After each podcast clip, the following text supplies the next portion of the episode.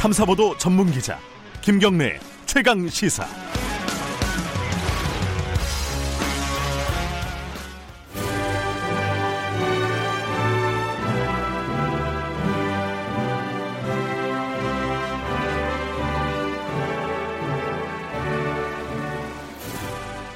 전국의 가장 뜨거운 현안을 여야 의원 두 분과 이야기 나눠보는 시간입니다. 최고의 정치 더불어민주당 홍익표 의원 나와 계십니다. 안녕하세요. 네, 반갑습니다. 홍익표입니다. 미래통합당 윤영석 의원 나와 계십니다. 안녕하세요.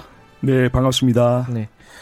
아, 김경래 최강시사는 유튜브 라이브 열려 있고요. 실시간 방송 보실 수 있습니다. 스마트폰 음. 애플리케이션 콩 이용하셔서 문자 보내주셔도 좋고요. 샵 9730으로 보내주셔도 좋습니다. 샵 9730은 짧은 문자는 50원, 긴 문자는 100원입니다. 어, 질문이나 의견 보내주시면 저희들이 방송 중에 반영하도록 하겠습니다. 오늘 뭐 북한 얘기부터 당연히 좀 하고 그 다음에 어, 국회 얘기를 좀 해볼게요. 그두 개가 또 연결되는 좀 지점도 좀 있고요. 어, 요, 뭐, 예전에 20대 때 외통위 간사를 하셨고요. 윤영석. 네, 그렇습니다. 예, 뭐이 네. 부분에 대해서는 뭐 전문성도 있으실 거고 지금 상황 어느 정도의 좀, 좀, 좀 비관적인 상황인데 이제 그냥 상식적으로 볼 때 어느 정도의 상황으로 보십니까? 지금 판단하시기에는?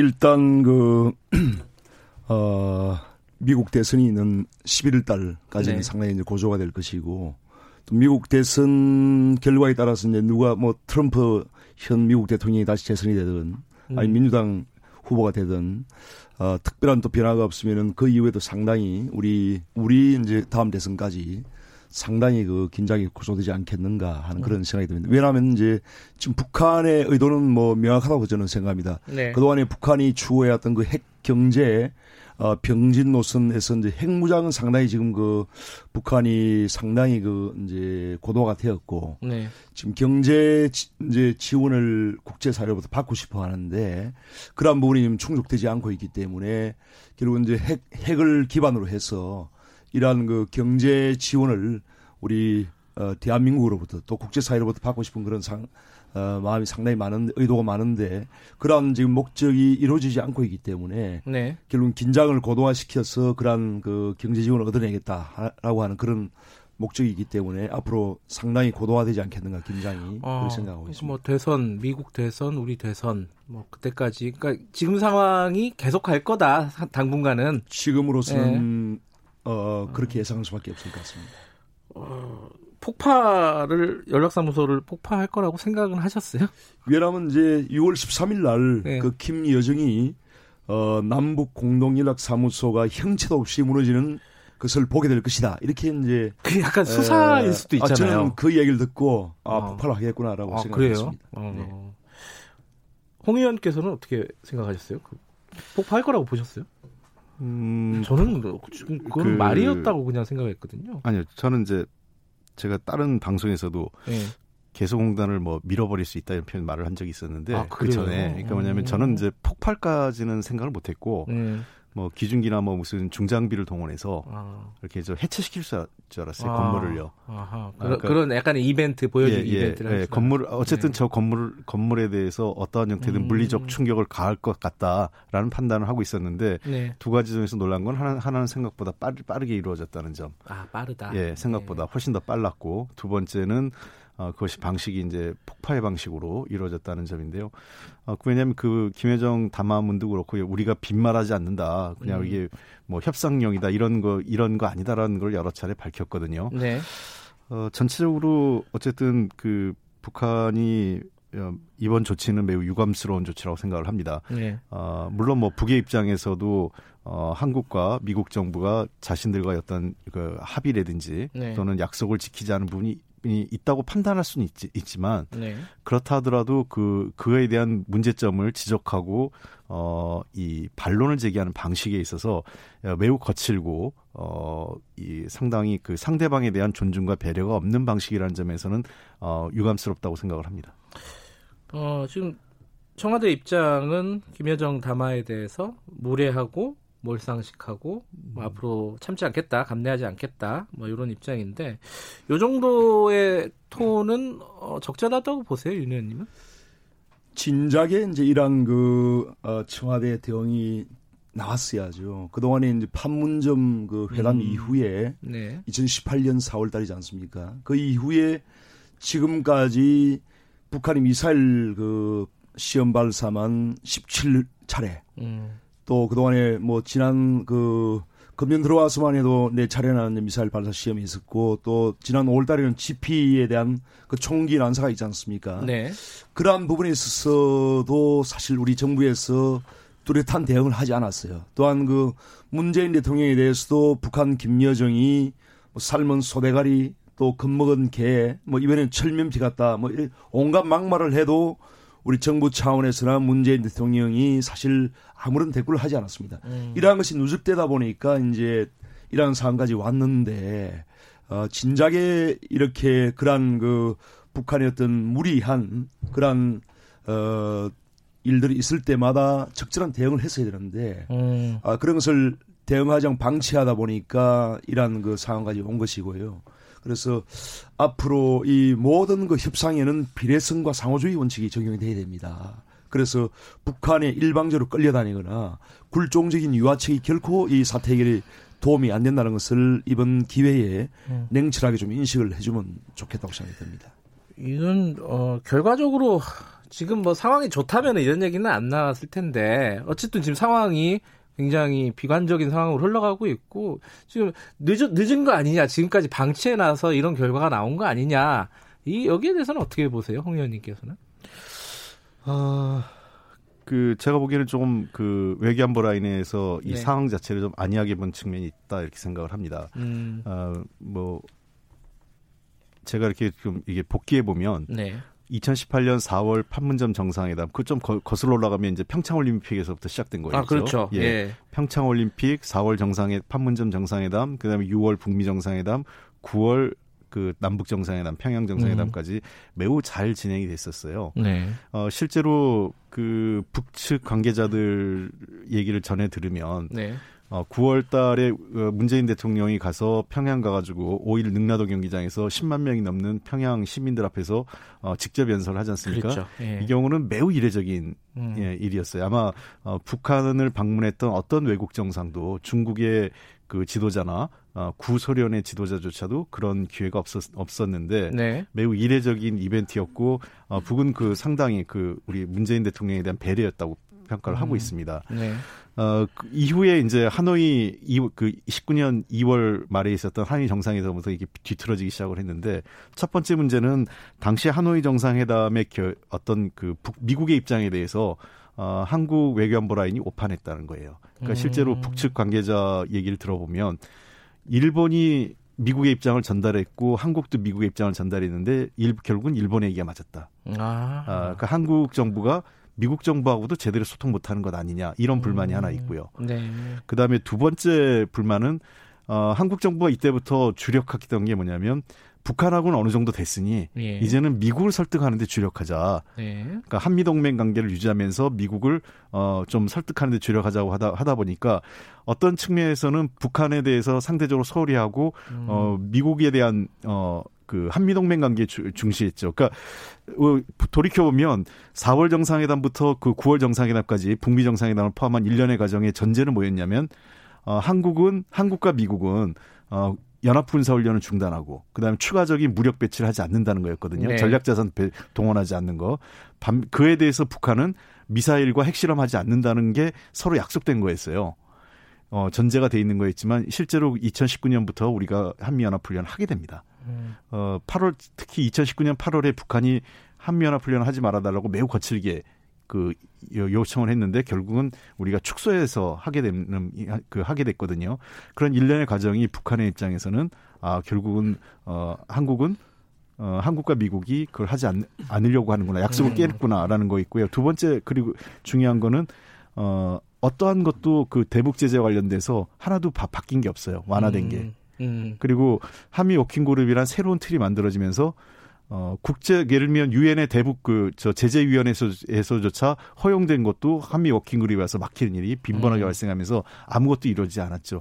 그래서 2000 사실상 오늘의 결과는 2019년에 누적 그 이 어느 정도 어 누적된 결과가 지금 표출됐다 이렇게 생각됩니다.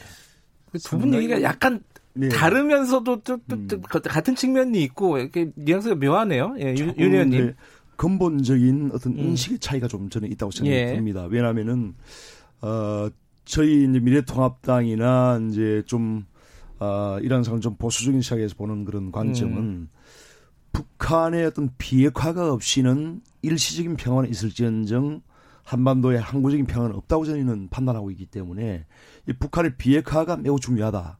매우 중요한 관건이라고 생각을 하는데 그래서 이제 이런 북한의 비핵화의 실질적인 진전이 없기 때문에 결국은 어, 북한에 대한 어, 국제적인 경제 제재도 풀리지 않고 결국 이러한 것 때문에 다시 긴장 상황이 되풀이가 될 수밖에 없다는 이러한 인식을 갖고 있습니다. 그런데 지금 현 문재인 정부나 또 민주당의 시각은 보면은 그런 북한의 비핵화보다는 어 대북 제재가 그리고 대북 경제 제재가 풀리지 않기 때문에 또 대북 전단 문제가 해결되지 않기 때문에 이러한 긴장 상황이 자꾸 되풀이 된다고 이렇게 인식을 하는 것 같아요. 그래서 네. 이러한 근본적인 인식의 차이가 분명히 존재한다고 저는 생각합니다. 저는 그, 그 전혀 그 다르게 생각을 하는데요. 예, 왜, 그러, 예, 예. 왜 그러냐면 어 분명히 저는 이, 이 저의 그 우리 당과 저의 인식은 어, 한반도 비핵화와 한반 남북한의 평화적 공존은 이게 두 가지 축이라고 생각을 해요. 그러니까 어, 현실적으로 한반도 비핵화를 우리 그 문재인 정부가 관심이 없다. 이건 전 틀린 얘기고요. 우리는 한반도 비핵화를 일종의 프로세스로 보고 있는 겁니다. 그러니까 당장 비핵화가 돼야 뭘 하겠다라는 거는 아무것도 할 수 없는 구조인 거죠. 음. 비핵화라는 것이 매우 장기간에 걸친 거고 매우 복잡한 과정을 거치게 돼 있습니다. 그렇기 네. 때문에 비핵화의 진전에 따라서 남북 간 교류 협력도 따라가야 된다는 거죠. 그러니까 음. 우리에게는 하나는 북한을 비핵화시키고 평화 통일로 가야 되는 목표가 있다면 그러한 어 핵을 가진 북한 그리고 여전히 제 강력한 재래식 무기를 가지고 있고 어 우리에게 불, 그 적대적인 어 요소를 갖고 있는 북한과 어떻게 평화적으로 공존해 갈 거냐 이 두 가지가 사실은 어동이 이 같이 가져가야 될 우리의 음. 목 정책적 목표였다는 거죠.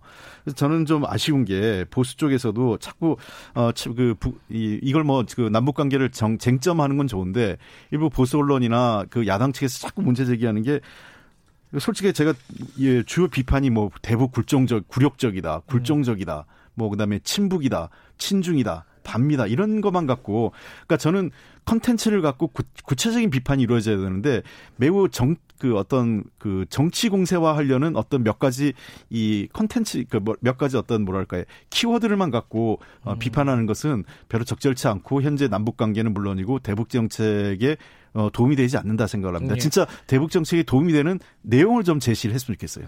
예, 유영석 의원 반론 한 번, 한 번만 듣고 어, 다른 얘기를 좀 넘어갈게요. 실제로 이제 문재인 그 대통령이나 네. 민주당을 네. 보면은 이 북한 비핵화에 대한 상당한 환상을 가지고 있다고 저는 생각이 듭니다. 그래서 어 과거를 반출해 보면은 어 2018년 4월 27일 그 판문점 회담이 있기 전에 바로 직전이었어요. 2018년 4월 20일 날 북한 노동당 중앙위원회에서 핵경제 병진 노선의 승리를 어, 천명을 했습니다. 핵이 이미 그 만들어졌다는 것이죠. 네. 그러한 상황에서도 문재인 대통령은 대화 협상을 통해서 핵 문제를 해결할 수 있다. 이러한 그 노선을 견지를 했습니다. 이러한 것이 상당히 어떤 상황의 판단에 그 오판을 했던 거고 과거의 정부의 그 김대중 노무현 정부 때도 북한은 뭐 핵을 만들 능력도 없고 의사도 없다. 이러한 그 안이한 인식 이런 것 때문에 결국은 북한으로 하여금 핵무장을 할 수 있는 시간을 벌어줬고 아, 이러한 것을 지난 2년 동안에도 문재인 대통령이 북한 정권에 철저하게 이용을 당했던 거죠. 그래서 이러한 부분이 이제 문재인 대통령도 임기가 지금 2년이 채 안 남았기 때문에 결국은 북한 정권의 입장에서 볼 때도 이미 핵을 고도화할 수 있는 또 미사일을 고도화할 수 있는 충분한 시간을 벌었고 이제는 문재인 대통령을 저는 용도 폐기하는 수순이다 이렇게 좀 생각을 하고 있습니다. 알겠습니다. 지금 이제 두 분 다 오판이라는 단어를 쓰셨는데 이짝 오판의 그 대상이 다릅니다, 그죠? 어 완전 기본 노선 자체가 오판이었다라고 윤 의원님 말씀하시는 거고 홍 의원님께서는 오판이 이제 그 외교 안보 라인이 그 구미 저, 아, 남, 남북한 그 정상회담 그 중간 중간에 예. 어, 미국 에 대한 입장 이런 것들에 대한 디테일을 좀 오판을 한 거다 이렇게 말씀하시는데 어쨌든 그 노선은 달라도요. 지금 상황은 벌어졌잖아요. 상황을 벌었으면 어떻게 할 것인가의 문제인데 일단 첫 번째로 어, 외교안보 라인 교체를 해야 된다고 보십니까? 홍 의원님께서는 지금 김현철 통일부 장관은 일단 사의를 표명한 상황이고 어떻게 보세요 이거는? 글쎄 이제 뭐 김현철 장관이 남북관계 주무장관이니까 네. 책임을 지신 것 같고요. 예. 어뭐 인사권자가 대통령이시기 때문에 네. 뭐 제가 이런 말씀을 드리긴 좀 어렵 쉽진 않은데 어, 전체적으로 어, 어쨌든 외교안보 라인에 대한 재점검은 필요 필요하지 않을까 음. 생각을 합니다. 네. 어, 뭐그 뭐 꼭 인적 쇄신이 그 아니더라도 뭐, 아니더 아니라 하더라도 음. 어, 외교안보 라인 전체에 대한 소위 그 뭐 재배치라든지 네. 또는 어, 지금까지 했던 방식에 대해서 재점검하고 어, 수정할 부분은 수정하는 것이 필요한 시점이다 이렇게 보고 있습니다. 음, 어떻게 보세요, 윤 의원님께서는?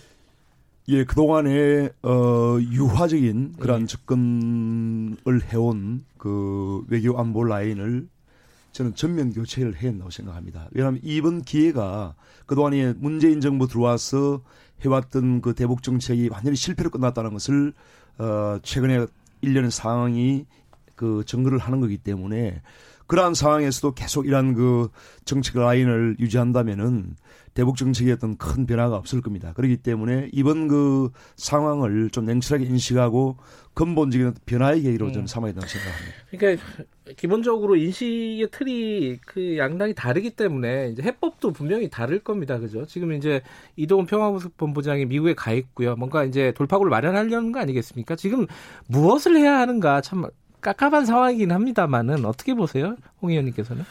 그 늘 문제가 어렵고 예. 해법이 안 보일 때 기본으로 돌아가야 된다고 생각을 합니다. 기본으로. 예. 예. 그래서 기본으로 돌아가야 되는 거는 우리가 지난 2017년 말 그 굉장히 어려운 시기에서 2018년 어, 평화의 봄을 만들어냈지 않습니까? 평창을 네. 계기로 해서요. 어, 그때의 초심으로 다시 한번 돌아왔으면 좋겠다. 저는 그 음. 문제점을. 그러니까, 어, 위기는 지속돼 왔고 위기의 본질은 바뀌지 않고 있습니다. 어, 북한은 여전히 그 핵을 가지고 있고 핵무기나 예. 여러 가지 강력한 수단을 가지고 있고 재래식 무기를 가지고 있고요. 그래서 네. 어, 저는 이 시점에서 그렇다면 어, 첫째 원칙은 북한과의 그 문제는 대화로 풀 수밖에 없다. 전쟁할 수 없는 거 음. 아니겠습니까? 대화로 풀 수밖에 없다라는 원칙. 그러면 두 번째 어, 결국은 북미 관계와 남북 관계가 어, 진전되지 그 동시에 같이 병행 발전하지 않으면 문제는 풀리지 않는다라는 것. 그리고 세 번째 어, 말만 중요한 게 아니라 아주 구체적인 실천, 뭔가 작은 것 하나라도 결과를 만, 만들어내야 된다. 음. 그러니까 지, 어, 제가 좀 아쉬운 거는 문재인 정부 외교안보 라인에서 이런저런 말은 많았는데 하나도 구체적인 진전이 음. 없었어요. 뭐 그래서 저는 뭐 예를 들면 한미 워킹 그룹의 뭐 중지라든지 뭐 등등의 구체적인 실천이라도 뭐가 하나 나와야 되는 건 아니냐라는 음. 겁니다. 그렇죠. 자, 어, 어떻게 생각하십니까, 윤 의원님께서는? 저는 해법. 뭐 음. 북한의 이 현재 우리 가장 심각한 문제는 결국은 북한이 핵무장화한 아, 그러한 체제로 간다는 것인데 네. 그래서 이러한 그 북한의 비핵화가 없이는 한반도의 평화는 결코 있을 수 없다고 저는 생각합니다. 그렇기 때문에 대화는 해야죠. 하지만은 그러한 부분에서 어떤 북한의 비핵화에 대한 단호한 원칙이 없이는 이러한 대화와 평화는 일시적인 것일 수밖에 없다는 것을 말씀드리고 싶고요. 예. 앞으로 이제 상당히 긴장이 고조가 될 겁니다. 뭐 서울 불바다설 뭐 이런 거에 다 음. 나오겠지만은 그러한 부분이 결국은 북한의 어떤 이 핵을 기반으로 한 그러한 여러 가지 어떤 이익을 얻고자 하는 네. 그러한 어떤 도발이기 때문에 그러한데 우리가 일희일비하지 말고 확고한 원칙을 가지고 우리가 대응을 해야 된다고 저는 생각합니다. 두 분 다 뭐 기본 원칙 비슷한 얘기긴 한데 지금 해법이 좀 다릅니다. 이건 그 차이는 아마 청취자분들이 아셨을 네. 것 같고요. 국회 얘기로 좀 넘어가겠습니다. 이게 지금 아까 민홍철 국방위원장이 얘기를 했는데 지금 국회가 빨리 이제 외통이라든가 국방이라든가 이런 것들이 정상적으로 좀 열려가지고 뭔가 국회에서도 일을 해야 되는 거 아니냐 이 위기 상황에서 이런 얘기를 했습니다. 어 근데 지금 이제 국회가 그렇게 만만한 상황은 아닙니다. 그죠? 지금 야당 의원들은 사임기에 다 제출을 하신 거죠. 그 상임위에 배치가 된 야당 의원들. 그렇죠. 예. 어, 대한민국 국회 73년 역사에 헌정사상 최초로 이제 국회의장이 국회의원들의 의사를 무시하고 네. 그 상임위를 전체를 이제 어, 6개 상임위에 대해서 다 강제 배정을 했습니다. 네. 이러한 사항은 뭐 도저히 어, 받아들일 수 없는 것이고요. 그래서 이제 일단 3기를 제출했고 저희 입장 그렇습니다. 법사위원장을 어, 민주당이 끝까지 가져가겠다면 그걸 막을 수는 없습니다. 왜냐하면 숫자적으로 이제 음, 워낙 불리하기 그렇죠. 때문에 예. 그래서 그것은 이제 현실 인정할 수밖에 없고요.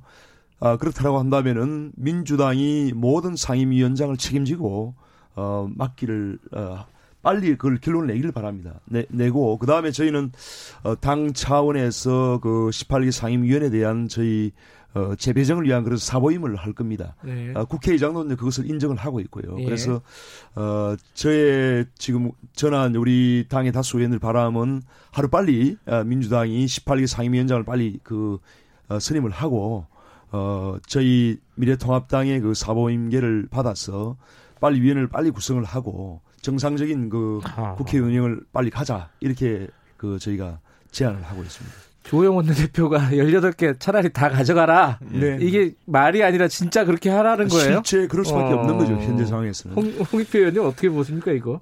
음, 뭐 그런 상황이 안 왔으면 좋겠다는 음. 생각은 있지만 어, 지금 현재로서는 국민의 요구는 어, 국회가 더 이상 방치되거나 음. 이런 그그 개문발 그러니까 소위 그 문도 못 여는 음. 어, 상황이 지속돼서 안 된다라는 요구가 강하고요. 네. 어, 어쨌든 뭐 아쉽긴 하지만 지난번 어, 6개 상임위원장을 저희가 네. 그, 이 다른, 그니까 이 미래통합당이 불참한 가운데 다른 정당과 네. 함께 에, 그 통과시킨 거에 대해서 국민의 과반수 이상이 일단은 찬성 여론을 어, 음. 보인 것으로 일부 여론조사에서 나왔습니다. 네. 그렇기 때문에 어, 우선은 그러면 뭐그 전체 상임위원장을 저희가 다 임명하거나 안 하는 걸 떠나서 어 아까 저 윤영석 의원님 말씀하신 것처럼 어 상임위원에 대한 그 저 명단 제출은 별도로 할 수 있다고 생각을 해요. 일단 상임위원 명단은 제출을 하고 어 이후에 그 조영 원내대표가 지금 현재 어뭐 자리를 내놓고 가시는데 네. 빨리 복귀하셔서 다시 협상을 해서 뭐 최악의 경우 뭐 저 입장에서 모르겠습니다. 어쨌든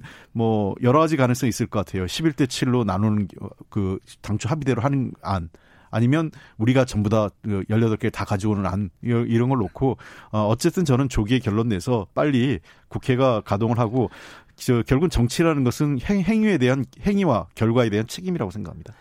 이미 예. 이제 4일 4월 15일 날 그 총선 이후에 예.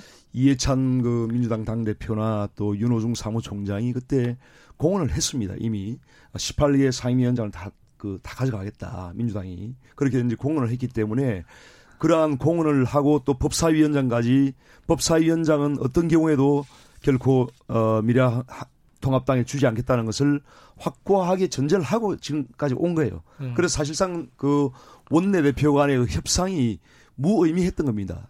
오죽하면은 그 주호영 원내대표가 협상이 아니고 협박이다 이렇게 얘기를 했겠습니까? 그래서 어 크, 크대 여당이 지금 꼭 그렇게 한다면 그걸 막을 수는 없거든요. 그래서 독식을 하겠다고 하는 그런 그걸 빨리 매듭을 짓고 그에 대해서 어 미래통합당의 그 각 위원회에 대한 그 상임위원별로 빨리 사보 임계를 받아서 그걸 빨리 국회를 정상화하는 것이 지금 남아 있는 그런 저는 해결책이 아닐까 생각을 합니다. 그 사실 좀 아니라서 예, 그 이해찬 예. 대표하고 윤호중 총장이 그 18개 상임위를 다 가져가겠다고 공언했다. 이거는 좀 그 전제가 있어요. 아니 아니 그게 분명히 그렇게 아니 그 얘기가 전제가 네. 있어요. 전제. 그러니까 뭐냐면 첫째, 야당이 끝까지 그 원구성이 협의하지 않 협조하지 음. 않고 법사위를 포기하지 않는다면 차를 18개 우리가 다 가져가겠다. 네. 이렇게 얘기를 한 거예요. 아니, 그, 그러니까 그 다른 얘기죠. 그리고 두 번째 우리가 왜 그런 얘기를 하냐면 20대 국회의 잘못된 관행에 대해서 국민들께서 상당히 비판적이었고 바로 잡으라는 그 주문을 많이 하고 계신데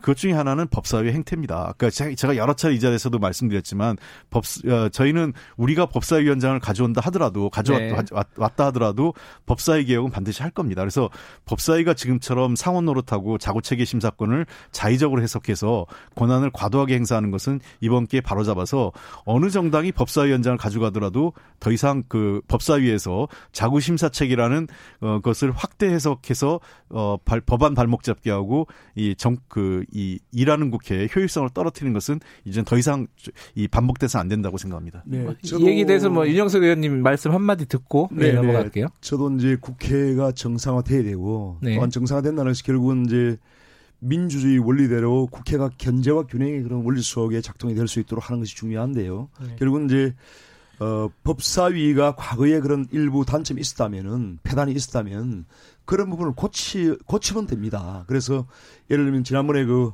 홍익표 의원님께서도 좋은 제안을 해주셨는데 법사위에서 60일 내에 어떤 결론을 내리 도록 한다든지 네.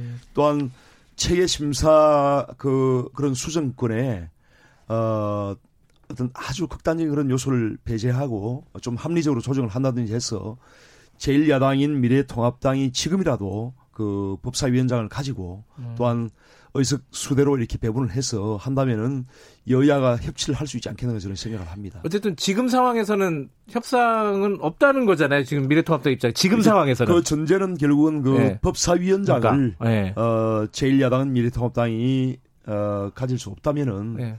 어 상당히 협상이 어렵다는 것이죠. 그럼 내일이 그 그거죠 본회의죠. 네. 어 내일 그러면은 지금 이제 협상 테이블에 앉지도 않고 만약 뭐 제출도 안 하고 이러면은 열 18개 상임위원회 다 선출을 하는 방향으로 가는 건가요 내일? 아직 뭐 겨, 그런 좀 더 우리가 당내에서 더? 논의가 음. 좀 필요할 것 같은데요. 네. 어, 우리 당내에서도 뭐 다 임명하자라는 주장도 있고요. 네. 어, 좀 더 기다려야 된다 생각도 있고 예. 뭐 여러 복잡한데 아마 일단은 저 김태년 원내대표와 그 박병석 그 예. 국회의장 간의 논의가 좀 있어야 되지 않을까 생각되고요. 음, 어, 좀 상황을 지켜보면서 저희들이 판단해야 되는데 마냥 기다릴 수는 없다라는 것은 저희들의 분명한 입장입니다. 저희가 이제 법사위원장을 이렇게 끝까지 강력하게 이제 요구를 하는 것은 무슨 뒷다리 잡기를 하, 하고자 하는 것이 아닙니다. 그러니까 민주주의 국가에서 야당의 존재 이유는 어 그대 여당과 정부를 견제할 수 있는 그런 수단을 갖고자 하는 것입니다. 그런데 음. 법사위원장을 민주당이 가져간다면은 제1야당으로서 미래통합당이 견제 기능을 할 수 있는 게 전무해집니다. 그런 상황에서 다른 그 상임위원장을 갖는다는 것은 의미가 없다는 그런 얘기죠. 아니, 예, 예, 예, 홍익표 의원님 한마디 이러한 상황이. 결코 예. 자리 다툼이 아니라는 것을 예. 아니 명확하게 말씀을 자꾸 드립니다. 법사위원장이 없으면 야당의 견제 역할이 없다라고 얘기하는 건 저 제가 도저히 동의할 수 없는 게 미국 같은 경우는 이러한 모든 그 상임위원장을 여당 다수당이 독식해요. 그런다고 야당인 그 소수당인 다른 정당이 우리가 할 일이 없다라고 얘기하지 않거든요. 결국은 우리가 야당이 여당을 견제하는 거는 법사위원장도 아니고 어떤 다른 자리가 아니라 국민 결국 국민의 선택이에요. 그러니까 어떤 정부 정책에 대해서 이 정책이 잘하고 있는지 못하고 있는지를 국민에게 정확하게 알리고 그 그다음에 그 좋은 정책과 법안으로서 예. 그 여당을 견제해야만 국민들께서 손을 들어줬을 때 견제가 되는 거지 법사위원장 자리가 있다 있고 있어서 견제하고 없으니까 견제 못한다는 거는 저는 동의할 수 없습니다. 미국과 우리 예, 짧게. 한국을 예. 같이 이렇게 비교하는 것은 그것은 온당치 않고요. 미국과 우리 정치체는 완전 다릅니다. 그래서 미국은 대통령제이지만은 양원제이고 지금 상하원이 각각 공화당과 민주당이 각각 반분을 하고 있지 않습니까? 거기다가 의회 권력이 매우 세기 때문에 의회가 충분히 대통령 권력을 견제할 수 있고 또한 미국은 그 정당 내에서도 크로스보통이 아주 일반화되어 있습니다. 그래서 미국하고 우리를 비교하는 것은 알겠습니다. 결코 한 가지씩만. 여쭤볼게요. 그 그러면은 지금 상황이 원구성이 어 여당이 하게 된다면은 추경은 협조를 하시는 게 되는 건가요? 어떻게 되는 거예요? 이게 3차. 추경은 어, 저희가 그 전부터 원칙을 그 네. 말씀드린 게 어, 3차 추경은 지금 코로나 19로 어, 경제적인 고통을 받고 있는 국민이 네. 많기 때문에 그러한 부분에서 합리적인 그런 어떤 예산 편성을 해온다면 충분히 그런 협조할 수 알겠습니다. 있다는 그리고 예, 시간이 없어서 입장입니다. 그4.27 판문점선언 비준 이거는 이제 지금 상황에서는 가는 건 아니죠? 아, 좀 논의를 좀 해봐야 될 것 같습니다. 여러 가지 그죠? 상황적 변화가 있었기 때문에 예. 예, 이 문제에 대해서는 저희가 당과 어, 정부 간의 당정청 간의 좀 협의가 좀 필요한 부분이 아닐까 생각합니다. 알겠습니다. 두 분 얘기 들어보니까 시간 가는 줄 몰랐네요. 알겠습니다. 내일 좀 상황을 지켜보고 다음 주에 다시 얘기 나눠보죠. 오늘 고맙습니다. 네, 감사드립니다. 최고의 정치 미래통합당 윤영석 의원 그리고 더불어민주당 홍익표 의원이었습니다. 김경래 최강사 2부는 여기까지고요. 잠시 후에 3부에서 뵙겠습니다.